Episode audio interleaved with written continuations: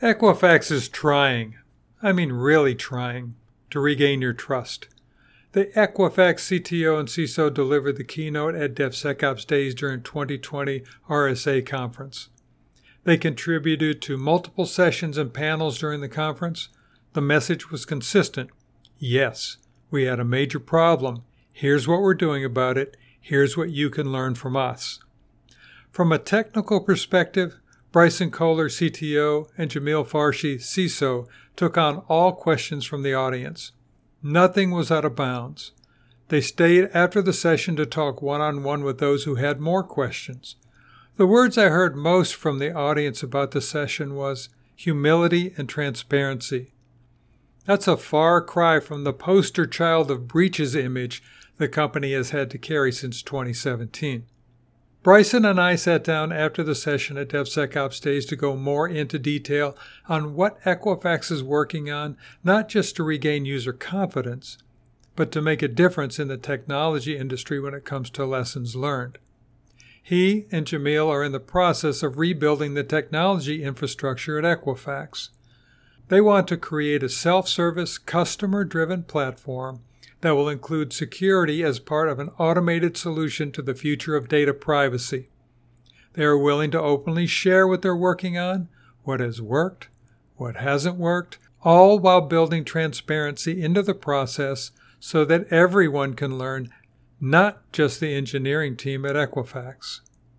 In this episode, we start with how Bryson felt the audience responded to the message from the stage and what he had hoped to accomplish by stepping into the public spotlight. This is the DevSecOps Podcast Series. The DevSecOps Podcast Series is supported by OWASP, hosts of the Global AppSec Conference June 18th and 19th in Dublin, Ireland. And by Sonatype, home of the free Nexus Vulnerability Scanner. What's hiding in your applications? Keynote yesterday was really well received. That's great to hear. Yeah, I have a picture of uh, you and Jamil standing just surrounded by people afterwards. It's great. And it seemed like it was a positive response. How did you feel about it? I thought it was tremendous. Um, in fact, I've never had a, uh, a talk where that ended up with a line of people, some of which literally just came up to say thank you. Right? Thanks for the message. Keep doing what you're doing. Um, I think we've got three or four people that said we should write a book. Uh, I got one that said we should go make a movie. Um, you know, uh, so I'm surprised you haven't sold the rights already. I, I, you know, we're going to continue our journey and make sure we get the ball over the in, in goal uh, before we talk about anything like that. When you guys first started thinking about going out in public and talking like this, was there trepidation on your part to say we're, we're going to get hammered here?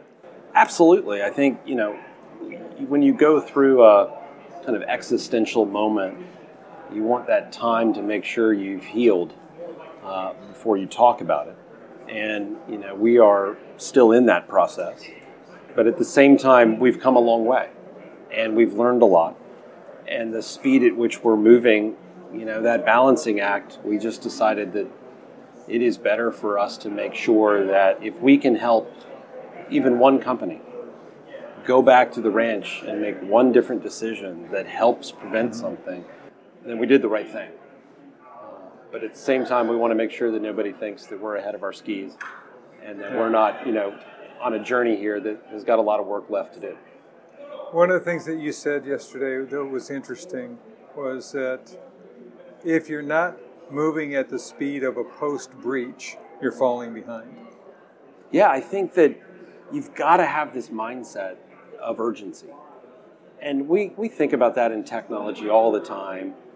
Technology's pace, the half life continues to you know shorten. Cloud's teaching us that evergreen is a really short cycle.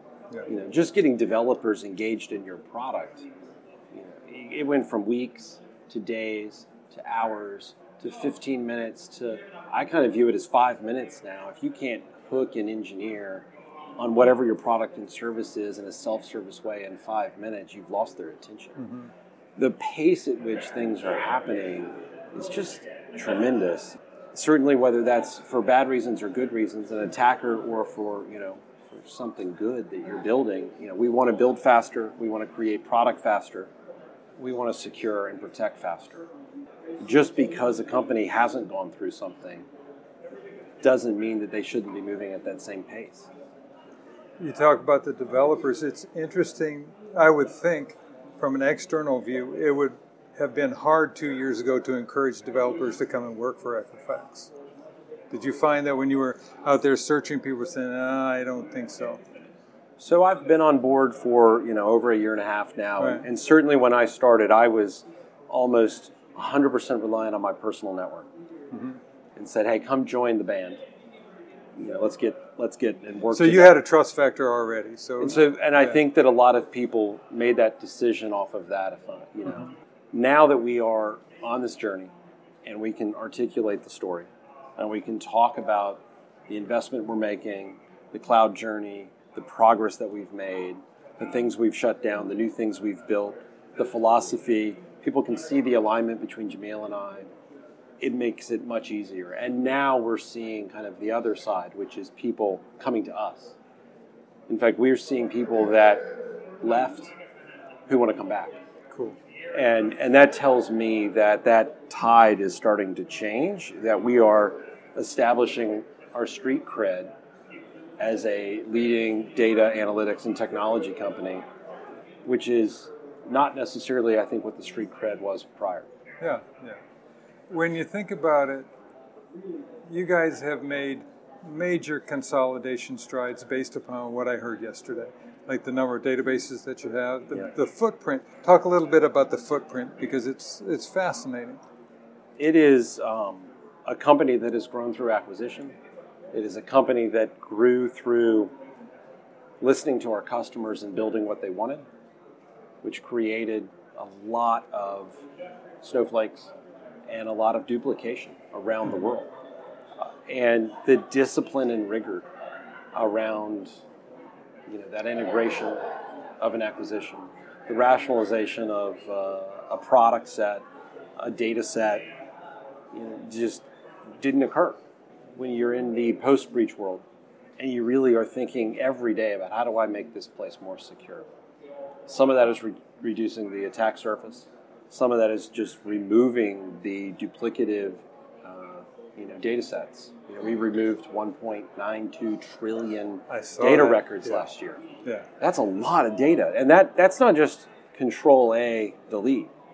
That is looking at every single data set, understanding its business value, understanding its regulatory compliance. Do we have to keep this data? Can we get rid of this data? If we do get rid of it, how do we get rid of it? That's a lot of work.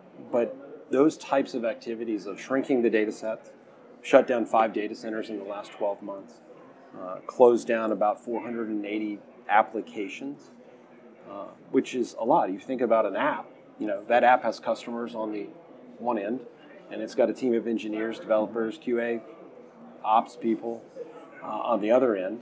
Uh, you know, shutting down 480 in 12 months is quite a journey, and we hope to do more this year. I hope that we'll do seven data centers this year. I hope that we'll do a thousand apps.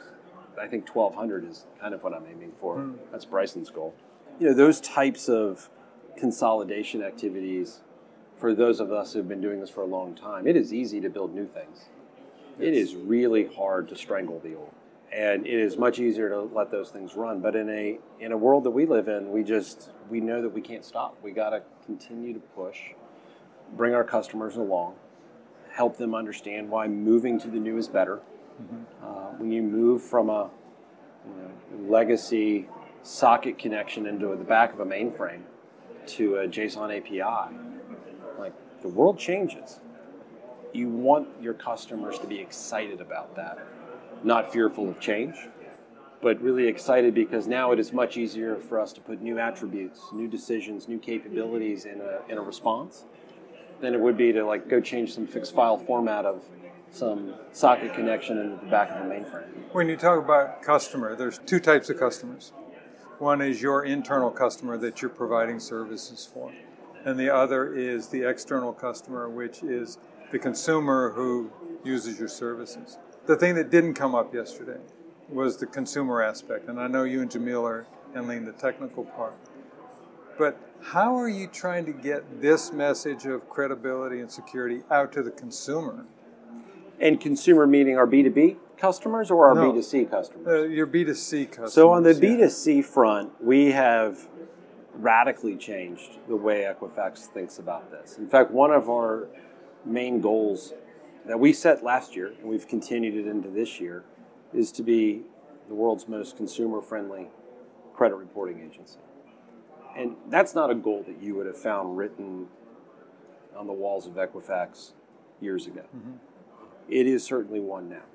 Um, when you go through this type of event and you work with consumers around the country and around the world, you, you do recognize that we play an incredibly important role in helping people live their financial best.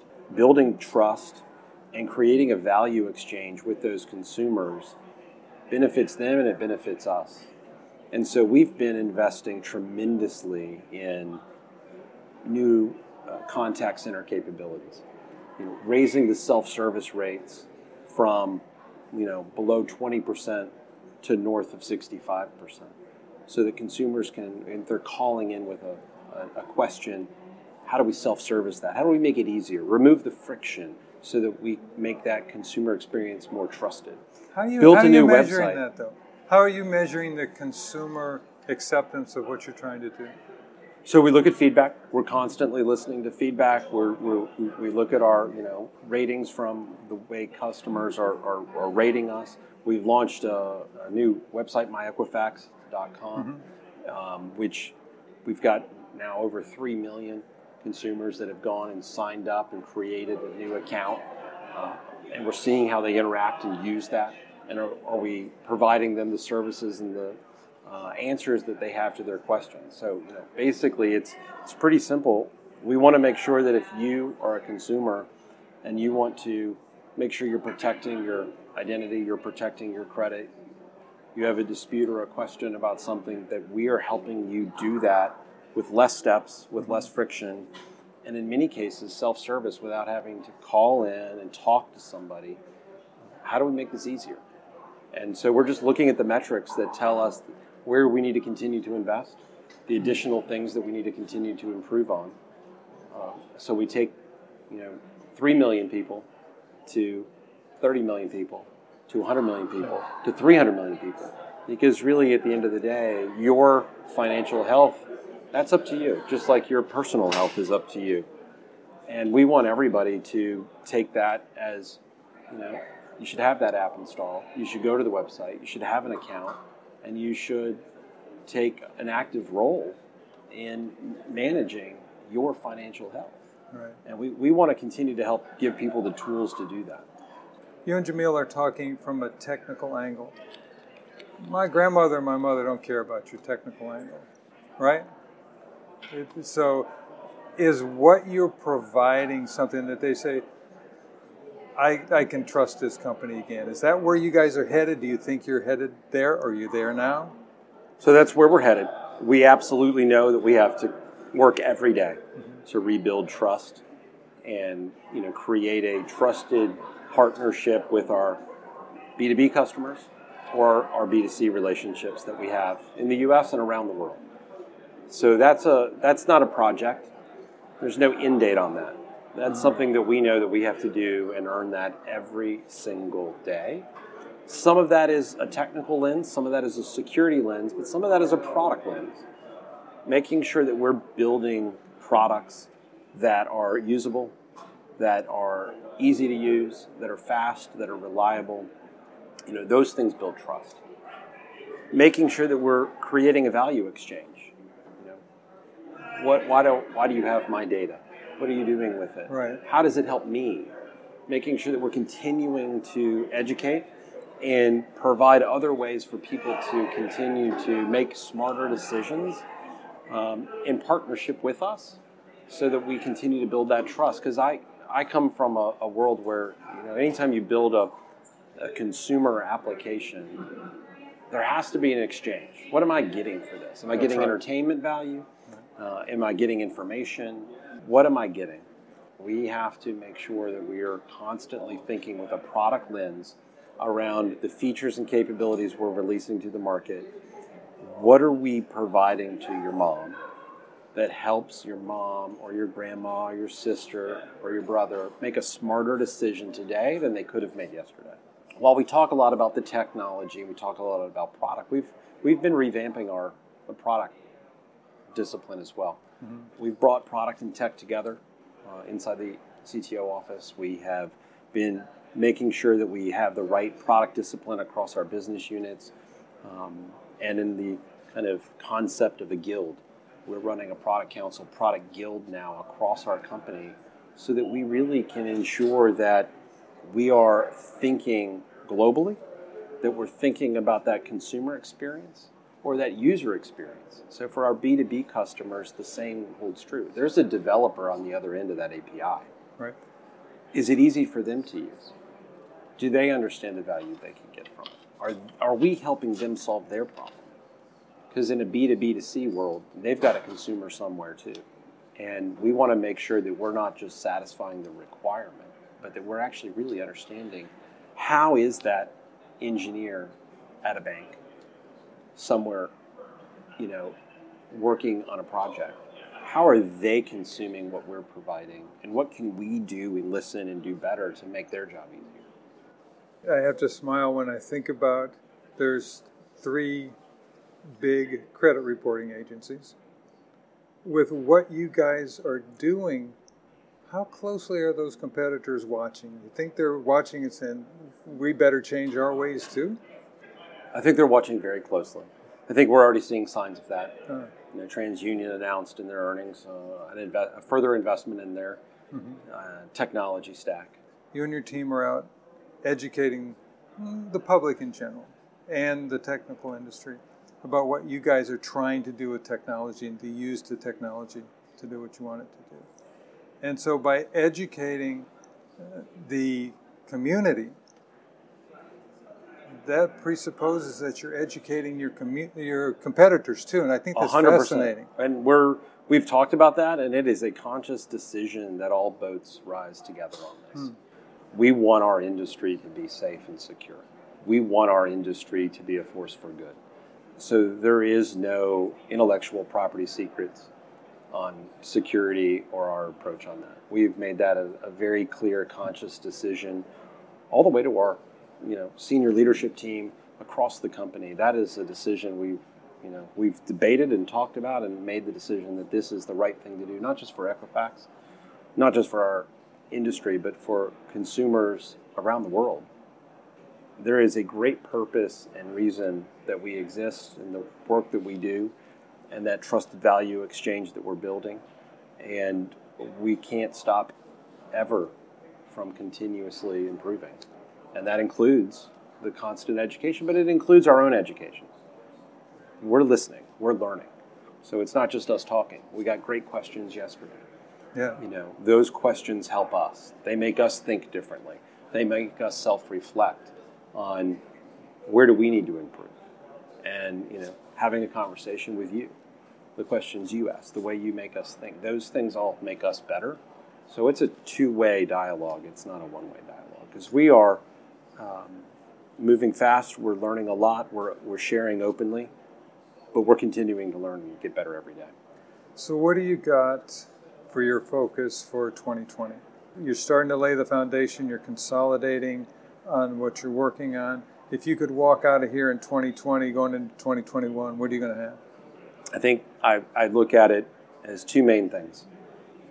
Can't have too many goals, so we'll just talk about two. Uh, the first is decommissioning the old. There is no more sure way to know that we've been successful than to actually unplug old things. As we decommission old servers, systems, databases, mainframes, data centers, that tells me that those workloads have truly migrated to our new cloud based infrastructure. And so being 100% certain that we stay razor focused on building the new, helping our customers migrate, which all then leads to decommissioning the old. If I just have a single metric of watching that decommissioning, mm-hmm. then that is success. I've actually heard of a way to measure that. Is you take that old data center out in the parking lot with a couple of sledgehammers, and you bring the ops team out and just let them go at it. You know, I really wanted to like start, um, you know, taking servers. We got to take the hard drives out and you know shred all of those yeah, first. yeah. Um, but you know, taking you know old equipment and, and allowing people to you know get their anger out. Yeah. There's like a you know special booth in, in maybe some of our dev centers where people can just you know That's your special go dojo. office space, you know, and throw the Yeah. fax machine off the top of the building. Mm-hmm. You know, we we obviously have to do that carefully, but uh, but I think you know there there the, the celebration of turning off. Yeah. You know, I do a win of the week every week, and I send out an email to our teams around something that I thought was impactful that we accomplished as a as a team uh, over the preceding weeks. And one of my shifts uh, going into this year was uh, over indexing on celebrating people that have turned things off, not just celebrating people that Wow. have turned new things on. Yeah, yeah. And um, I was a little bit of a shock to the system. It's harder to come up with those. We're really trying to build a culture of celebrating that because I think that when you think about security, reducing the footprint is, is you know, that's that's the best thing I can do. Um, you know, to, to continue to help us. Now, the other goal is around making sure that we start taking uh, commercial and competitive advantage of the new capabilities we're building. Um, so we are not just lifting and shifting. This is not containerize the old. This isn't let's go run a database as a hosted, you know, service in the cloud. This is us thinking, you know, radically different about our data models, around our data governance, and the purposed data views that we can create that help people make smarter decisions. That is important because you want the transformation in the eyes of our customers to be a carrot we want people to be beating our doors down. You know, the early adopters that have have seen that and have been beating our doors down have done tremendous things. Problems that they haven't been able to solve with us or our competitors for years, we're now solving. So we want to continue that journey of the carrot, selling the the the, the capability, uh, so that when we talk to a customer about the migration, that it's not seen as, oh my gosh, really? I have to do this work. It's like, oh, when can I sign up? Can I get first? How do I get to the top of the list? Can you accelerate me? Um, that's when I know we've done a good job really articulating the value, and, and that some of that comes from solving new problems that we weren't able to solve before. So that's really kind of goal number two. This is the DevSecOps Podcast Series. The DevSecOps Podcast Series is supported by OWASP, hosts of the Global AppSec Conference June 18th and 19th in Dublin, Ireland. And by Sonatype, home of the free Nexus Vulnerability Scanner. What's hiding in your applications?